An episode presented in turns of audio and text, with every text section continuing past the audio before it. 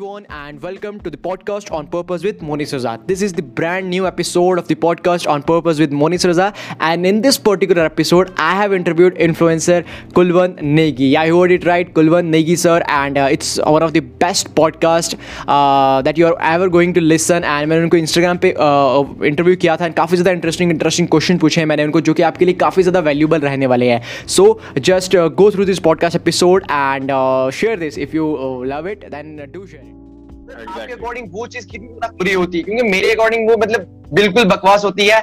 अगर वो चीज़ जैसे ही हम करते हैं ना वैसे ही हमको लगता है कि यार मैं तो कुछ हुई नहीं मैं किसी लाइक हुई नहीं मैं कुछ कर ही नहीं सकता हूँ। तो सर आपके अकॉर्डिंग उस चीज़ को क्या किस तरह हैंडल करना चाहिए? देखो यार इस चीज़ के भी ना दो पहलू हैं। एक तो आपको आप किसी की ग्रोथ को देख के अपने आप को इंट्रोस्पेक्टिव मोड में चले जाओ कि यार इस बंदे ने तो कर लिया पता नहीं हम्म। मेरे से होगा या नहीं होगा। और दूसरा ऑप्शन ये होता है कि आप ये ये थॉट देते हो अपने आप को कि इस बंदे ने कर लिया अब मुझे भी यही करना है और इससे अच्छा करना है। तो सिर्फ़ थॉट्स का डिफरेंस है। आपको अपने थॉट्स में चेंज लेके आना है। और हाँ आप बिल्कुल सही बोल रहे हो कि प्रॉब्लम होती है जब कोई भी हम नया बिज़नेस शुरू करते हैं या कोई भी एक न्यूबी ब्लॉगर शुरू करता है वो अपने आप को कंपेयर करते हैं। तो उन लोगों को मैं ये टिप्स हम्म, हम्म, देना चाहूँगा कि यार अगर आप अपनी लाइफ के फ़र्स्ट चैप्टर को किसी बंदे की लाइफ के थर्टीथ चैप्टर के साथ कंपेयर कर रहे हो तो वो कंपैरिजन बनता ही नहीं है यार।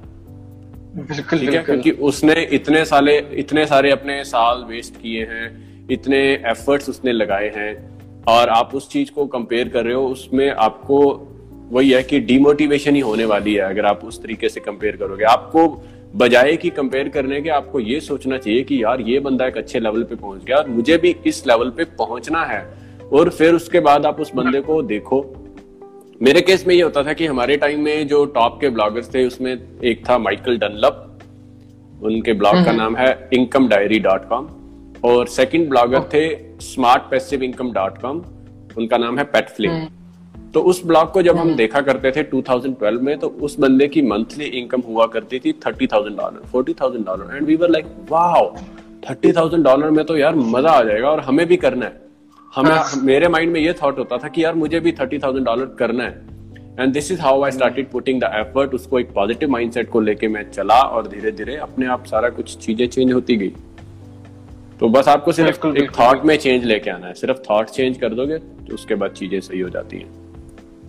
बिल्कुल सर यही यही चीज़ होती है एक ऑल्ट एक थॉट को ऑल्टर करना है और आपकी लाइफ में चेंज आने लग जाएगा। और लोग बस लग गए कि वो ऐसा कर गया वो ऐसा कर गया खुद ट्राई कर रहे नहीं है अगर चलो अगर कोई बंदा कंपेयर भी कर रहा है मगर खुद कुछ नहीं कर रहा है सिर्फ़ सिर्फ़ कंपेयर कर रहा है घर बैठ के हाँ, कंपेयर कर रहा है वो एफर्ट डालते जा रहा है खुद कंपेयर करते जा रहा है।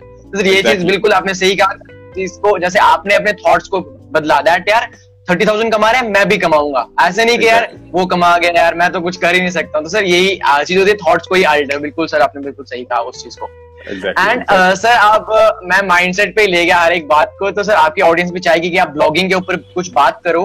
बट सर एक चीज़ मैं लाना चाहूँगा देखो सर अभी हो रहा क्या आप ओपिनियन बताना इस चीज़। जो आपने सर बिज गुरुकुल के बारे में सुना होगा ये जो सारे एफिलिएट मार्केटिंग की तरह मतलब एफिलिएट मार्केटिंग करके ये जो अर्न करते हैं सर आप आ, काफ़ी सारे लोग पूछते हैं अब मेरे को जब बोलते हैं कि बिज गुरुकुल करना चाहिए तो मेरे दिमाग में ये थॉट आ गया है मे भी मैं गलत हूँ क्योंकि क्या होता है ना जो भी ये चीज़ कर रहा है ना मैक्स हर एक बंदा नहीं मैक्सिमम लोग जो इस चीज़ के ऊपर पड़ गए ना वो क्या करते हैं मतलब उनको खुद नहीं पता कि वो क्या प्रोडक्ट सेल कर रहे हैं बस सेल कर रहे हैं। मैंने कहा कि ऐसा प्रोडक्ट सेल कर फ़ायदा ही क्या कि अगर खुद नहीं पता कि यार वो प्रोडक्ट अच्छा है नहीं है तो मैं बोलता हूँ कि आप नहीं करो करो वो चीज़। सर आपके अकॉर्डिंग क्या मतलब एफिलेट मार्केटिंग मतलब एक गलत चीज़ की तरफ़ ले जाते हैं जैसे नेटवर्क मार्केटिंग अगर लोगों के दिमाग में आती है ना तो बोलते हैं ये नहीं करनी चाहिए मतलब हाँ. अब क्या हो गया है मार्केट में ज़्यादा बकवास कंपनीज़ आ गई हैं एज कंपेयर टू जो टॉप है वो टॉप पे ही रह गई हैं सर आपके exactly. इसका क्या ओपिनियन इस चीज़ को किस तरह करना चाहिए देखो मैं आपकी ऑडियंस को ये सजेस्ट करना चाहूँगा कि जहाँ पर कोई भी कंपनी आपको क्विक मनी के लिए आपको लुभावने ऑफ़र दे रही हो ना कि एक महीने हम्म। में एक हज़ार डॉलर महीना कमाओ या दो महीने हम्म। में देखो इस बंदे ने कैसे 500 डॉलर महीने का कमाया।